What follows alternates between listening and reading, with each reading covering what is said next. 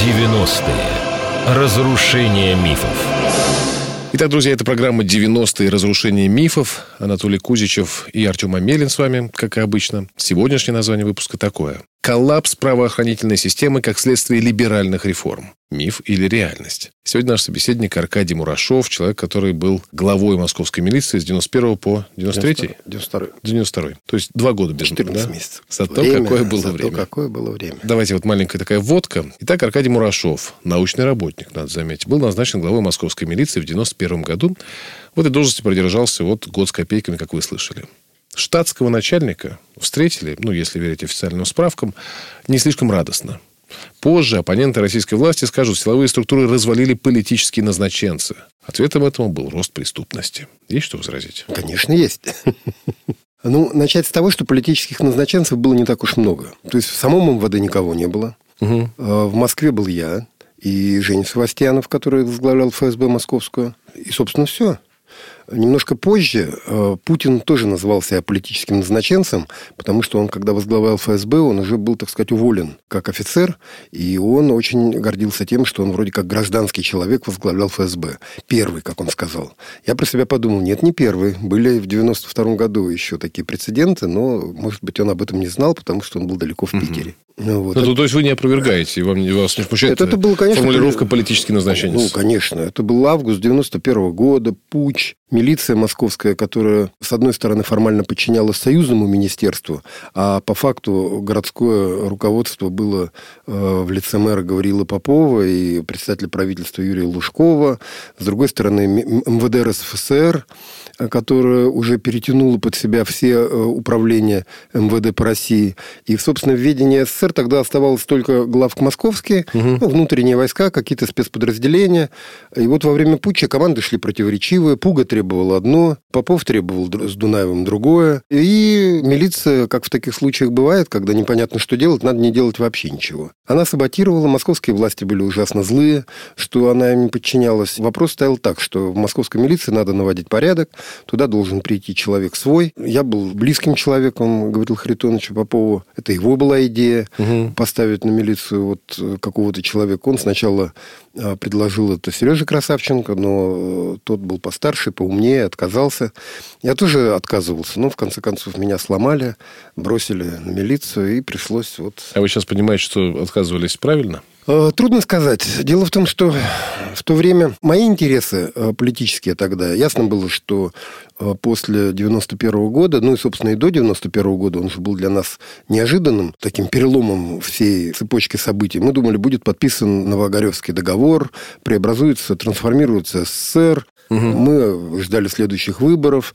Э, На дачах сидела команда, э, с одной стороны, Явлинского, с другой стороны, Гайдара, которые писали планы реформ. Я в этой работе участвовал. Меня лично больше всего интересовал процесс приватизации. Я был уверен, что войду в состав нового правительства когда-нибудь. На какую Собственно, должность? Когда случился путь, то, в принципе, вот путь случился с 19 по 21 августа, а предложение было мне сделано в начале сентября, то последние 10 дней августа, когда был последний съезд союзных депутатов, то, в принципе, предварительная договоренность, которая была с Бурбулюсом, в принципе, я э, хотел заниматься приватизацией. Вот. э, Приватизация меня очень интересовала. Я смотрел, как это происходило в Восточной Европе. Я знал, что есть такой Чубайс Анатолий в Питере, но все-таки я был человек близкий тогда и Ельцину, и Попову, и я надеялся, что э, вот мне надо будет приватизировать Россию. И когда мне было сделано вот такое предложение, и потом меня начали просто, так сказать, нагибать и говорить, что как в президиумах сидеть, так вы все рады, а как дерьмо идти разгребать, так нет вас никого. Но вот этот аргумент меня, понятно. Ну, до доконал. бы, наверное, и пришлось, и пришлось расстаться с этими иллюзиями, идти. э, Вот, И разгребать. И, и разгребать, да. Вообще То есть- прозвучало, конечно, я думаю, вот сейчас начнут нас цитировать, вас, вернее, и скажут, ну вот, что ж, Мурашов так сказал в эфире Это не. Мурашов, это сказал Гаврил Харитонович Нет, Попов. надо мне. идти приватизировать. Это Не, не, про другое. Что надо, разгребать. Я не про разгребать, я про другую фразу вашу. Про какую? Я, говорит, очень хотел приватизировать Россию. Да, да, Это вот... Я считал, что это вообще ключ ко всему. Ну, собственно, это и не секрет. И Анатолий Чубайс один из сильнейших был людей э, команды Гайдара. Я, кстати говоря, не уверен. Э, Гайдар все-таки, он не высказывался по этому поводу, но мне кажется, что все-таки Анатолий был к нему близок. Может быть, он бы занимался техническими вещами, а я больше политическими, потому что я угу. тогда был человек весьма известный. И, в общем, я лечу себя надеждой, что, может быть, приватизация прошла бы лучше. А вы были в демократическом выборе, да? А, я был сопредседателем Дем России, ответственным секретарем межрегиональной группы, союзным депутатом. Там, да, да. У меня было много тогда регалий. Вот. И самое главное, что я входил в тот узкий круг, который был, сложился вокруг Бориса Николаевича, когда он был союзным депутатом, а потом стал председателем Верховного Совета. Только что его выбрали президентом а, в июне месяце. И тоже я активно участвовал во всем этом процессе. Поэтому реформирование России, э, или тогда даже еще не было точно до августа известно, думали, что Советский Союз все-таки угу. э, нам надо будет. Я был одинаково близок к Явлинскому и Гайдару, поэтому, ну, сложилось как сложилось. Понятно. Ну, говорить понятно, об этом, да. да. А скажите, вот э, как начали работать в органах МВД московских? По сравнению с э, советским периодом уровень преступности сильно изменился? Дело в том, что я никогда вообще к милиции никакого отношения не имел. У меня даже приводов не было. Вообще как бы вот... Поэтому для меня это было совершенно неожиданное назначение. Поэтому, конечно, я потом смотрел статистику по преступности и видел, что она во многом липовая. Кстати говоря, одном из первых таких вот вещей, которые я начал делать, это то, чтобы липовой статистики не было, чтобы регистрировались все преступления, чтобы... И, э, но милиция – это такая структура очень инерционная. Я помню, что у меня был в Зеленограде молодой начальник, который на это повелся, он такой был подполковник, даже не генерал. Он просто начал все регистрировать, все обращения граждан, все там украденные коляски там и все. И в Зеленограде преступность по бумагам выросла там чуть ли не в два-в три раза.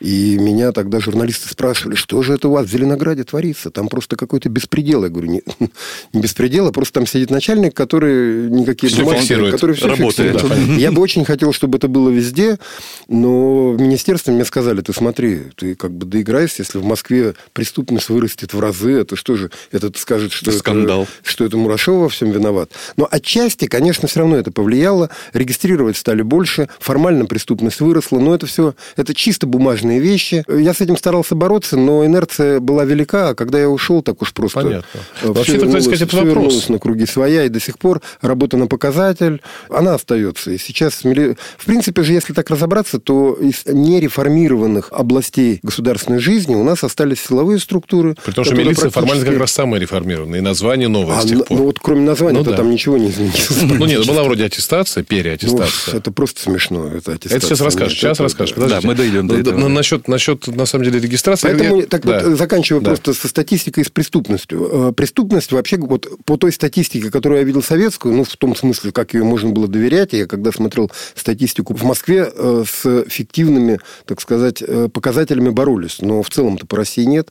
Поэтому никакого роста такого преступности в целом по России не было.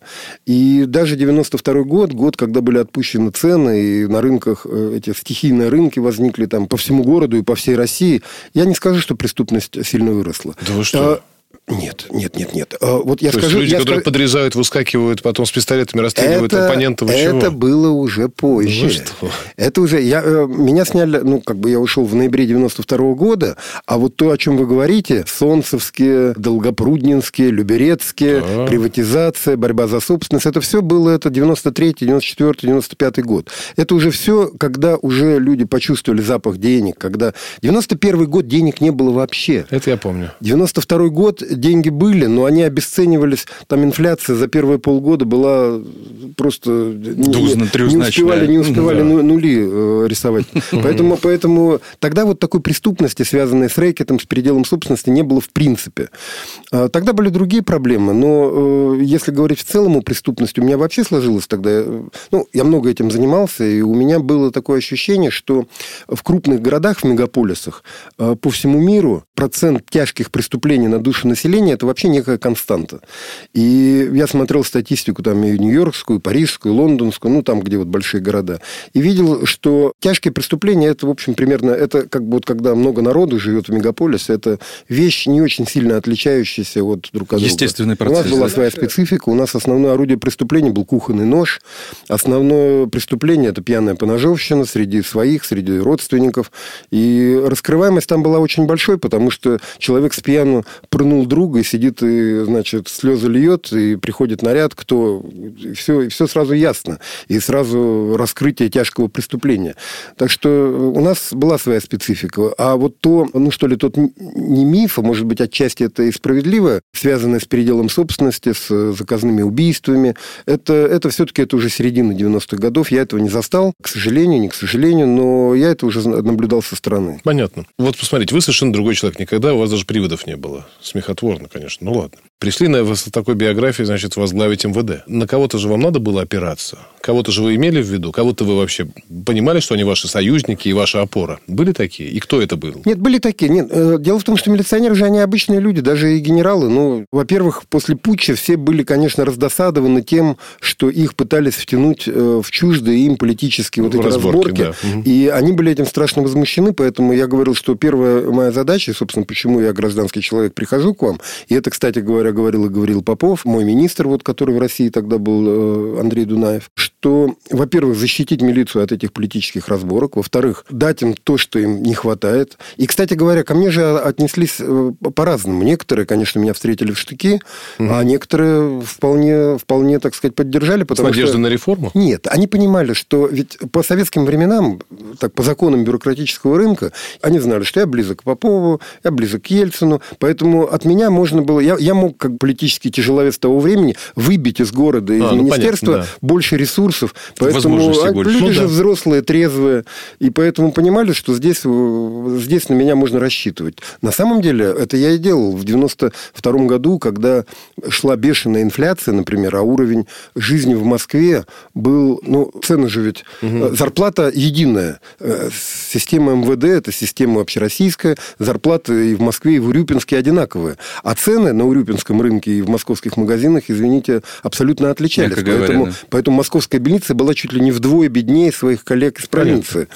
И э, то, что мы решили с городом тогда, с Лужковым, это вот установили городские надбавки, которые просуществовали вплоть до Медведевской, по-моему, реформы, когда они уже централизовали жестко и от городских надбавок отказались совершенно зря, и сейчас они каким-то левым путем там пытаются это э, компенсировать людям. А тогда мы честно ввели самым квалифицированным... Э, ну, милиция тоже неоднородная. Есть вспомогательная милиция, есть ключевые сотрудники, опера, следователи, без которых вообще работа встанет. Понятно. Вот таким ключевым сотрудникам сотрудникам э, выплачивалась городская надбавка, довольно существенная для того, просто чтобы люди не убегали, не переходили там в частные структуры безопасности. Я хотел спросить просто, ну, то есть не, было, не было ли такого естественного отторжения не своего, вот как это было, скажем, вот напрашиваю сразу аналогии с Сердюковым и с вооруженными силами. С Путиным тут не очень корректно, потому что Путин все-таки он как раз плоть от плоти ФСБ. Нет, Сердюков, да? Сердюков, при том при всем, был лучший министр обороны за все... А, это, это, это, я, кстати сказать, с вами согласен, я, как ни странно. Да. Рискую быть непопулярным среди слушателей, я с вами согласен. Ну, давайте сейчас прервемся, хорошо, на пару минут и вернемся. 90-е. Разрушение мифов. 90-е. Разрушение мифов. Мы продолжаем. Сегодня с нами Аркадий Мурашов, глава московской милиции в 91 и 92 годах.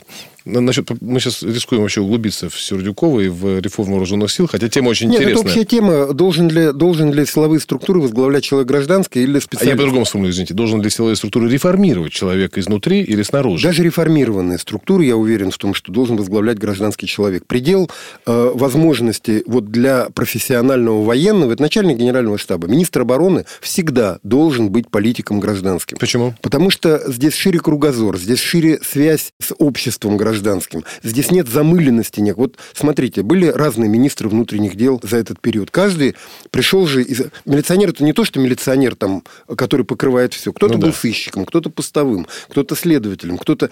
И э, у него свое понимание, естественно, на котором отразилась все его, так сказать, милицейская биография. Ерин, например, был сыщиком, он уделял в первую очередь там, внимание криминальной милиции. Потом пришел Анатолий Куликов, который был командующий внутренними войсками. Он начал выстраивать милицию, ну, как вот в вооруженных силах. Он, значит, шта- э, начальников штабов сделал первыми замами. Штабная работа – это вот самое главное. А какая в милиции штабная работа, извините? Ну. Это, э, армия, она не воюет, там вся деятельность в штабах. А милиция, она все время на войне, она все время ловит кого-то. Поэтому там роль штабов абсолютно вспомогательна. И их, так сказать, выпячивать, это было, с моей точки зрения, просто глупостью. Но пока Куликов был министром, это все делалось на полном Ну, серьезе. Лучший из министров, кстати говоря, вот по моим наблюдениям, был, как ни странно, Грызлов. Человек абсолютно тоже чуждый, чуждой милиции. Кстати, вот еще один гражданский человек. Да. Он недолго, правда, был, но он был совершенно трезвый, и он единственный, кто огласил вполне вменяемый план реформ во время, вот, когда 200-летие МВД праздновалось. И совершенно похожий на тот, что мы в 92 году разрабатывали тогда по поручению Ельцина. Но он недолго был, ушел в Думу, и этот план снова был положен на полку. Пришел Нургалиев, который вообще этим не занимался. Ну, так что милиция до сих пор осталась, в общем-то, Мы что называем полицией, ну, ну да. Ну, вот Ну, полиция. да. Стала Вернемся, полицией. может быть, к 90-м годам, господа. Вы замечали, что органы э, внутренних дел были коррумпированы в то время? Приходилось ли сталкиваться? Тогда это было меньше, чем потом, э, в силу вот обстоятельства первого, которого мы уже упомянули, что денег не было. Так сказать, э, предметы Взятку коррупции наличных. нечем. Ну, а чем? Ну, тугриками, мало ли. на которые нечего купить в 91 Бартером. году. А, бартером. Коррупция была вот примерно в таком вот. Ну, э, приходит в мэрию бизнесмен, который говорит, вот мы там сейчас, у нас есть такой проект, который мы сейчас сделаем там. Ну, и от проекта может быть какие-то блага. Блага какие? Ну, я не знаю, поездка в Нью-Йорк, например, за счет там кого-то для какого-нибудь милицейского генерала. Ну, то есть смешно говорить. Поэтому, поэтому коррупция началась тогда, когда рубль стабилизировался, когда стали наличные, когда люди почувствовали вкус жизни, были завезены импортные автомобили.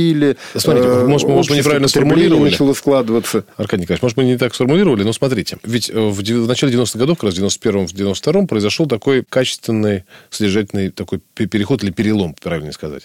Потому что в советских, в советской, так сказать, трактовке, в советской традиции милиция все-таки это было, так сказать, ну, э, это был орган, которому доверяли люди. Я не знаю, в конце 80-х, может быть, это слегка пошатнулось. Я что-то не замечал, что в советское время В милиция... советское время, ну, конечно. Но только в фильмах, наверное. Ну, они с кинофантомас, да. В фильмах, ну, да, там были, были... Но по жизни. Послушайте, ну, в- на самом деле, в 90-е годы, хорошо, по жизни, может быть, и не всегда доверяли, но в 90-е годы произошла вообще полная смычка логическая, что милиция то же самое, что бандиты, ну, их нафиг, лучше к ним не обращаться. Нет, это опять же было позже. Вот э, тогда еще и бандитов-то они еще не сбились в стаи вот свои. И не было этих группировок в 91-м, не в 92-м году. Это все появилось немножко позже. Поэтому я создавал управление по борьбе с организованной преступностью во главе с Рушайло тогда. э, Он был еще в, М- он в Москве, он потом стал министром, очень сильный был офицер. Но это все только создавалось, потому что какие-то первые росточки. Не было национальной преступности. Не было... Это, это же было еще совершенно такое вегетарианское время в самом начале 90 Короткое. 91-92 год. Конечно, ситуация развивалась быстро, но я еще раз говорю, что мне до настоящих таких крутых времен не удалось дожить в милиции. Ну и слава богу. А вот вы сказали, там, Рушайло был очень сильный офицер. Вот скажите мне, по каким критериям, по каким, возможно, у вас был, может набор формальных каких-то признаков или неформальных, или ощущений, вот как вы, гражданский человек, можете определять профессионализм того или иного офицера и его качество? И вообще профессионализм представителя МВД? Не, ну я же, я же был в курсе, чем они занимаются, что они делают, э, в курсе каких-то проводимых операций. Там. Э, Ну, чисто такая дисциплина, я же видел, когда я даю поручения, кто как к этому относится, кто реально пытается что-то сделать, кто отписывается. Это, тут это же не бином Ньютона. Тут, в общем-то, все, все, все видно, и когда ты сидишь в кресле начальника, то и проверить, и это же все... Обмануть человека очень трудно, ну, особенно, видно, да. ну, конечно. Поэтому Рушайло был сильный руководитель, и, кстати говоря, еще когда он работал в Москве, я ему предсказал большое будущее, я сказал, Володя, будешь министром еще. Так оно и получилось, в конце концов. Но Рушайло, конечно, был одним из самых таких вот мощных людей. А скажите, вот если вы говорите, что такое, спасибо за этот ответ, э, вы говорите, что самое вот то, то- то, с чем у нас у многих ассоциируется там 90-е, э, преступность и уличная преступность, и всякие преступные, как называется, не банды, а гру- группировки всякие, солнцевские, Ну, такие, всякие, организованная преступность, да. А, а какие же были тогда вызовы перед милицией основные э, в начале, в самом начале 90-х годов? Ну, кроме безденежья, которые вы упомянули. Так вот, как ни странно, я, э, когда э, пришел в милицию, начал объезжать подразделения, встречаться, много разговаривать с людьми, с начальниками. К моему, э, вот не- профессиональному, так сказать, взгляду я был очень удивлен тем, что разговариваешь с одним начальником РОД, с другим начальником РОД, с начальником там, пожарным, с начальником того всего. И я увидел, что их вообще профессиональные вопросы не интересуют. Что их интересует? Жилье для сотрудников, ремонт помещения, бензин, которого не хватает там, для патрульных машин. Предметы их озабоченности были вполне бытовые. Денег тоже не было, это все в натуральном. Не то, что там э, не, не, не на что было купить. Все распределялось же. Общежитие не отремонтировано, ни комплект постоянный, который душит, некому работать и уволить нельзя, потому что а кто будет вообще в наряды выходить. Вот это вот мучило людей. А с точки зрения профессиональной, ну, отработанная система. Поэтому она я туда, собственно, и не вмешивался. То есть никакого что... нового вызова такого вот нависшего вдруг не было? Нет, не было. Э, у меня была идея вот реформирования, то есть я видел, э, как, ну и, собственно, интересовался, и за этот год несколько раз выезжал э, в другие страны, смотрел, как устроена полиция в других, в других государствах, то у меня сложилось представление, как вот идеальной такой полиции, как она должна быть работать. У меня был один такой энергичный э, офицер такой, Виктор Волохов, который э, вышел с таким предложением создать муниципальную милицию, э, которую финансировал бы город, и с самого начала планку там задать такую довольно высокую. Отбор туда, чтобы прошел, чтобы все это. И мы попытались это сделать. И надо сказать, что первые несколько месяцев муниципальная милиция работала ну, прекрасно. И уважение к ней было. Муниципальная милиция там ездила, у них была своя раскраска автомобиля там. И они работали эффективнее. У них было и видно было, и задержаний было больше, и все. Но реформа невозможна в одном отдельно взятом городе городе. Руководство МВД смотрело это как на игрушки какие-то, не собиралось этот опыт перенимать и как-то распространять по России. И, в общем, все это тихо, тихо умерло. А это вот то, что вы в 92 году проводили реформирование, когда появились... Пытался. Я пытался а, что-то такое сделать, то, но вы... еще раз говорю, что Абсолютно. в, в одном отдельно взятом Вообще, вообще вот по моим наблюдениям, как устроена э, полиция в других странах, то я сделал такой очень э, для себя э, вывод. Я видел, что, например, отношение граждан к полиции в разных странах э, разное. Ну, например, в Англии отношение к полиции там просто вот полицейский это абсолютно уважаемый человек. Там полицейские вообще не вооружены, потому что им даже это не надо. Их, да. они, они настолько авторитетны, время, сейчас уже английские давать. Бобби, что вот ну, в да. Германии, я смотрю, очень авторитетно. Ну, в Америке просто там уже говорить нечего. А вот, например, во Франции к полиции отношение, ну, немногим лучше, чем у нас. Полиция это такая, как бы, там... Вот э, образ комиссара де, де Жуфа, там, вот, который Луи де Фюнес сыграл, это вот чисто французское. Английский фильм не мог бы быть, вот, например, вот с таким сюжетом. И когда э, я разговаривал со своими коллегами и э, пытался выяснить, в чем дело, я обратил внимание на такую вещь. Э, вот французская полиция, она жестко централизована. Там сохранилась структура примерно еще от Наполеона. Она выстроена такая, как пирамида, вот как наша примерно. И отношение граждан примерно такое. А вот э, американская, английская, немецкая, японская, там совсем другое отношение. В чем дело? Я понял, что э, дело в том, что она в очень сильной степени децентрализована. То есть для местных властей ситуация на улицах, ситуация с преступностью – это вещь, которая обладает гораздо более высоким приоритетом, чем у федеральных властей. Ну, то есть это не какая-то абстракция, а конкретно Нет, твоя, твоя федеральных проблема. властей да, есть международные да, долги, да, там какие-то им, им правопорядок, но это дело десятое. А для местных властей это важно. И вот э, английский опыт, он был, э, транс, э, так сказать, перенесен в Америку, а после Второй мировой войны на оккупированной территории Германии и Японии американцы сумели, так сказать, это, эту же, по Привнести сути дела, свою, английскую да. полицию очень децентрализованную. Mm. И поэтому она работала там, а, во-первых, гораздо более эффективно, во-вторых, отношение общества к ней было гораздо лучше. И я понял, что это есть ключ. Э, вообще, э, кто-то умный еще до меня э, работал над законом о милиции, который был принят за год до моего прихода, и он был на вырост, он был очень хороший. Там милиция разделялась на криминальную, местную. Местная милиция – это вот то, что под субъектами федерации, под, под городом, властями. под местными властями. И вот в этом тесном контакте она была способна работать эффективно. Криминальная милиция немножко отделялась. По-хорошему ее надо было сливать с ФСБ, со следствием, с прокуратурой и делать, ну, наподобие такого ФБР американского. И вот это, вот это разделение э, криминального блока общероссийского и всей местной милиции, которая э, занимается уличной преступностью, профилактикой там, и прочим, вот это было, так сказать, путеводная вещь. закон это позволял делать.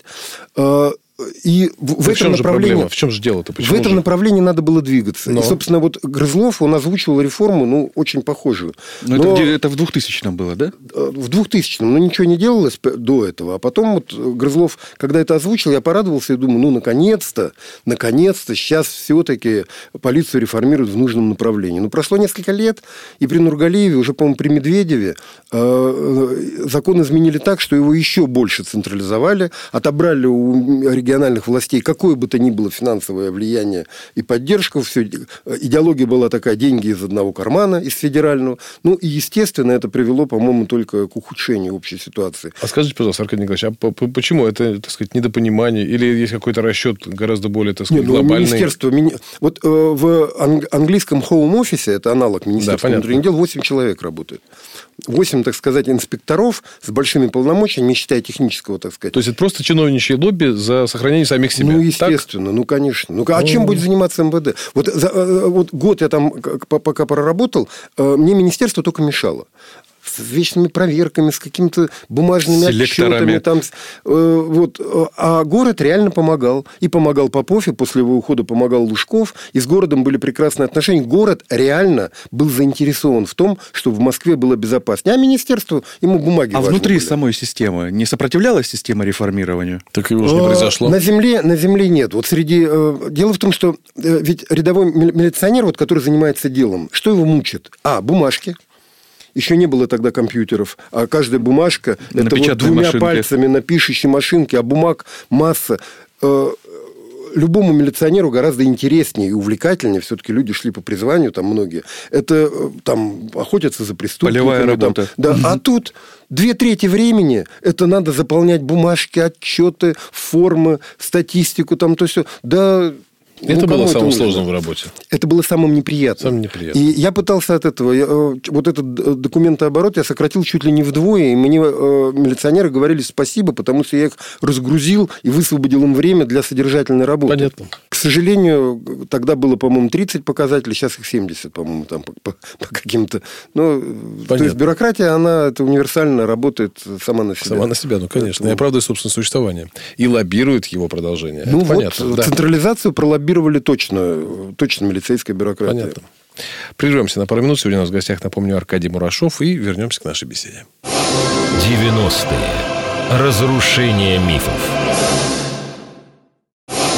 90-е. Разрушение мифов. Мы продолжаем. Это программа «90-е. Разрушение мифов». Сегодня мы говорим вот о чем. Коллапс правоохранительной системы как следствие либеральных реформ. Миф или реальность? Пока однозначного и твердого ответа мы не получили. А В гостях у нас Аркадий Мурашов, э, глава московской милиции в 91-92 годах. Не получили в том смысле, что в 91-м, если верить Аркадию Николаевичу, коррупции не было, потому что не было денег.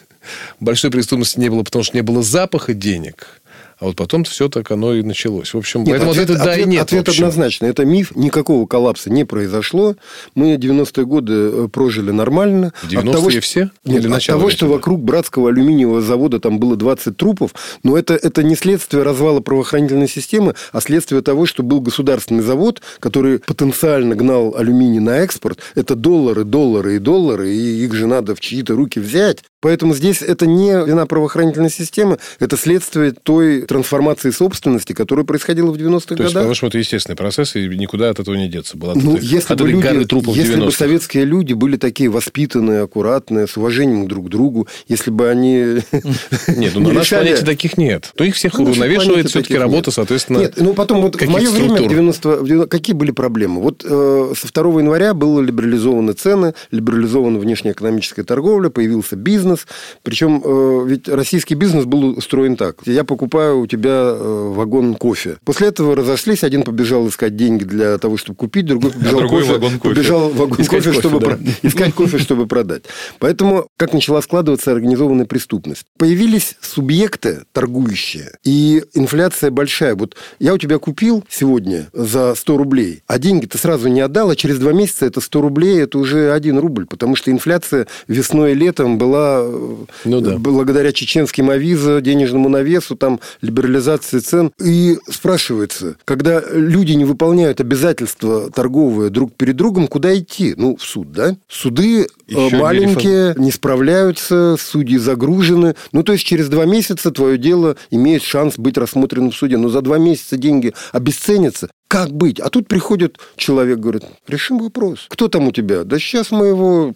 И вот э, вокруг того, что система вся судебная, система разрешения споров между экономическими субъектами оказалась не готова к этому, собственно, и начали возникать решалы. Понятно, не на смену, да, и пришли, они, да. они были санитарами леса, они выполняли... Не на смену, а они обеспечили выполнение контрактных отношений между торгующими субъектами. И в некотором смысле это было позитивно. Сегодняшние потому- коллекторы практически. ну, только- сейчас это только уже с на ножами и паяльником. основа, а тогда это... Коллекторы и некоторые тоже так И действуют. так начали складываться преступные группировки. В первую очередь, они, конечно же, начали совершенно на благом вещи. Они обеспечивали выполнение договорных Понятно. отношений. А вот, кстати, вы говорили, когда про необходимость децентрализации, про более эффективную работу, на самом деле, любой, я думаю, структуры, в каком-то смысле какой-то такой паллиатив этой децентрализации есть, вот согласитесь со мной или, или нет, в виде там действующих всяких казаков, дружинников. По крайней мере, сейчас ча- часто вот эти идеи вспыхивают, потом куда-то затухают. Скажите, это может быть действительно отчасти, в каком-то смысле, решением по децентрализации или нет? Да, я не сторонник любительства. Я, честно говоря, как раз в самом конце, когда я уже уходил, Лужков пробивал закон, возврат, так сказать, положения о народных дружинах, чтобы их вернуть. Я этому противился, потому что, честно говоря, там вообще закон не писан. Что такое дружинники? Да это полный произвол. Сейчас, Ну кстати да. говоря, они занимаются произволом. Какие-то случаи э, вопиющие такие, когда эти казаки применяют насилие. На каком основании?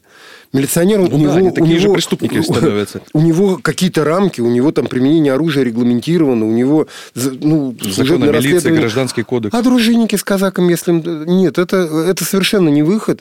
И э, я считаю, что надо, чтобы те, кому положено, профессионально занимались своим делом, а не подменять это суррогатами и паллиативами. Это так же, как, кстати, законодательные органы. Если они не выполняют своих функций, появляется общественная палата, общественные советы, общественные там... Да это депутаты должны делать все. Они, так сказать, уполномоченные люди, которые должны заниматься всеми этими вещами. Но если они не, как бы там не место для дискуссий, как бы, ну вот появляется Ну, общественная кстати палата. сказать, это известное выражение Грызлова, между прочим. Да. Министром Э, он был лучше, чем.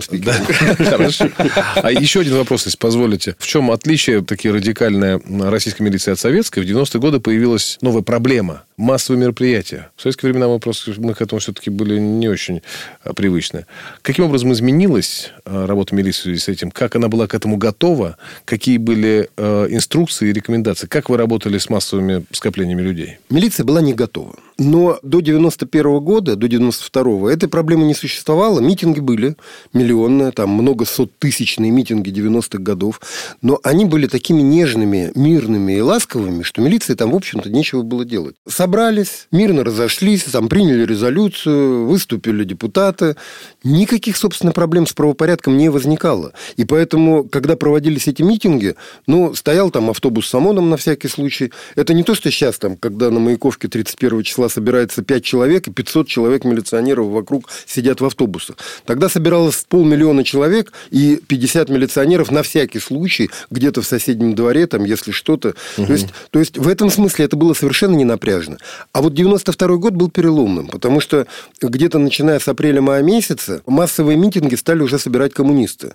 И это уже была такая волна злобно-протестная. Агрессии. Да, это уже были агрессивные, там совершенно была другая атмосфера, там уже переворачивали автобусы, там агрессия просто вот все дышало этой агрессией. А милиция была избалована вот этими 90-ми годами, и выяснилось, что, в общем-то, автобуса ОМОНа уже не хватает, и как-то надо с этим бороться. А милиция привыкла к этому, и вот я помню, что самая такая кульминационная вещь в 92 году, это были известные события в Останкино, когда там был непрекращающийся митинг круглосуточный, потом палаточный городок, они начали терроризировать работников телевидения, и Егор Яковлев, который тогда руководил Останкино, он был мой коллега по депутатскому ПМДГ. Ну, мне просто надо что-то с этим делать там. А милиция, что она не вмешивается? Она привыкла, что она как бы тут... А там надо делать, потому что защищать от агрессии, от насилия, конечно же, она была обязана. И здесь э, пришлось ее воспитывать и говорить, что да, там, скажем, если вы не...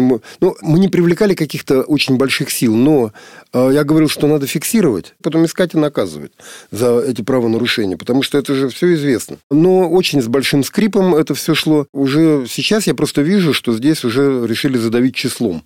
И любое mm-hmm. маломальски так массовое мероприятие, даже в 500 человек, там всегда милиционеров втрое больше тоже это отрывать людей просто от дела, им же всем надо потом давать отгулы, зарплату. Там. Мне кажется, это не дело. Тут все-таки надо умением, а не числом действовать. И в то время у нас вот этой проблемы, там, чтобы привлекать там, многотысячные массы милицейские на массовые мероприятия, просто не было. Ну и серьезных инцидентов, надо сказать, в общем-то, не было. Агрессия была, но она такая носила хулиганский характер скорее, а не там какое-то ну, здание не захватывали. Не систематически. Кремль не штурмовали. В одном да. из интервью вы рассказывали, что в, в момент подготовки, ну как это, операции назвать, которая в, под Останкино проходила, что вы расстались с двумя людьми, да? которые саботировали. Так оно и было, потому что, ну что, ну, э, палаточный городок уже стоял там несколько дней, уже все были напряжены, уже надо что-то делать. Уже там вице-президент Рудской тогда был, Рудской человек горячий, там он звонил, э, когда там, значит, в конце концов Лужков там, ну, а милиция просто, я там даю поручения, они не выполняются. Они видно, что саботируются. Я был президентом шахматной федерации, мне надо было лететь на Олимпиаду, там, на закрытие, на Филиппины.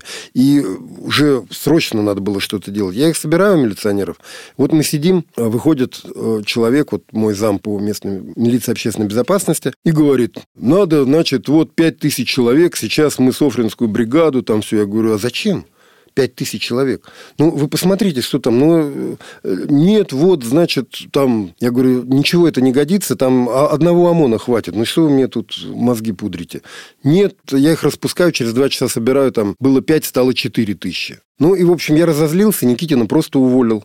Там был у меня такой тоже старый генерал Постоюк, э, который э, покойный уже сейчас, начальник управления. Я ему поручаю. Он просто уже отказывается. Говорит, нет, я не буду этим заниматься. Там, типа, это народ. Как мы будем народ вообще вот... Я плюнул тогда на них всех, просто вот их всех распустил, позвал э, замкомандира ОМОНа, там был Вячеслав Алексеевич Козлов, который сейчас в ГУВД работает, последний остался. И мы просто понаблюдали. Мы видим, значит, что да, в течение дня они там базарят. Ночью там все стихает. К утру вообще все уже пьяные спят по палаткам.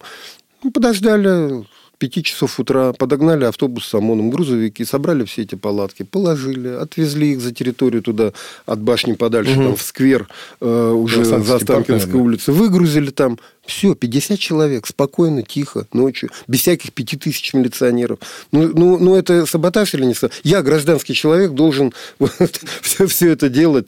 Конечно, это саботаж. Угу. Или неумение, или боязнь там ответственности. Ну, просто непонимание. Непонимание. Вообще непонятно. Это совершенно да. новые реалии, новые обстоятельства. Да. А утром народ уже приехал на этот палаточный городок, а там уже оцепление, и уже барьеры уже никого не пускают, и все, и рассосались. А почему вы ушли, Аркадий Николаевич? Ну, дело в том, что ушел мэр Попов э, где-то он в мае, по-моему, ушел. И Лужков, он был вице-мэр, он стал я мэром. Помню. С Лужковым я даже помню при... плакат, помните, я голосую за Попова Лужкова. Да, да, да. Ельцина. С Лужковым у меня были прекрасные отношения, но каждый мэр же, ведь у него есть свое представление. Угу. Все-таки э, сразу после путча им нужен был свой человек, который вот провел бы там депортизацию, там, закрыл порткома, ну, как-то вот ее оградил от политических вот этих интриг. К лету, но все-таки ситуация каким-то образом более-менее стабилизировалась в этом плане.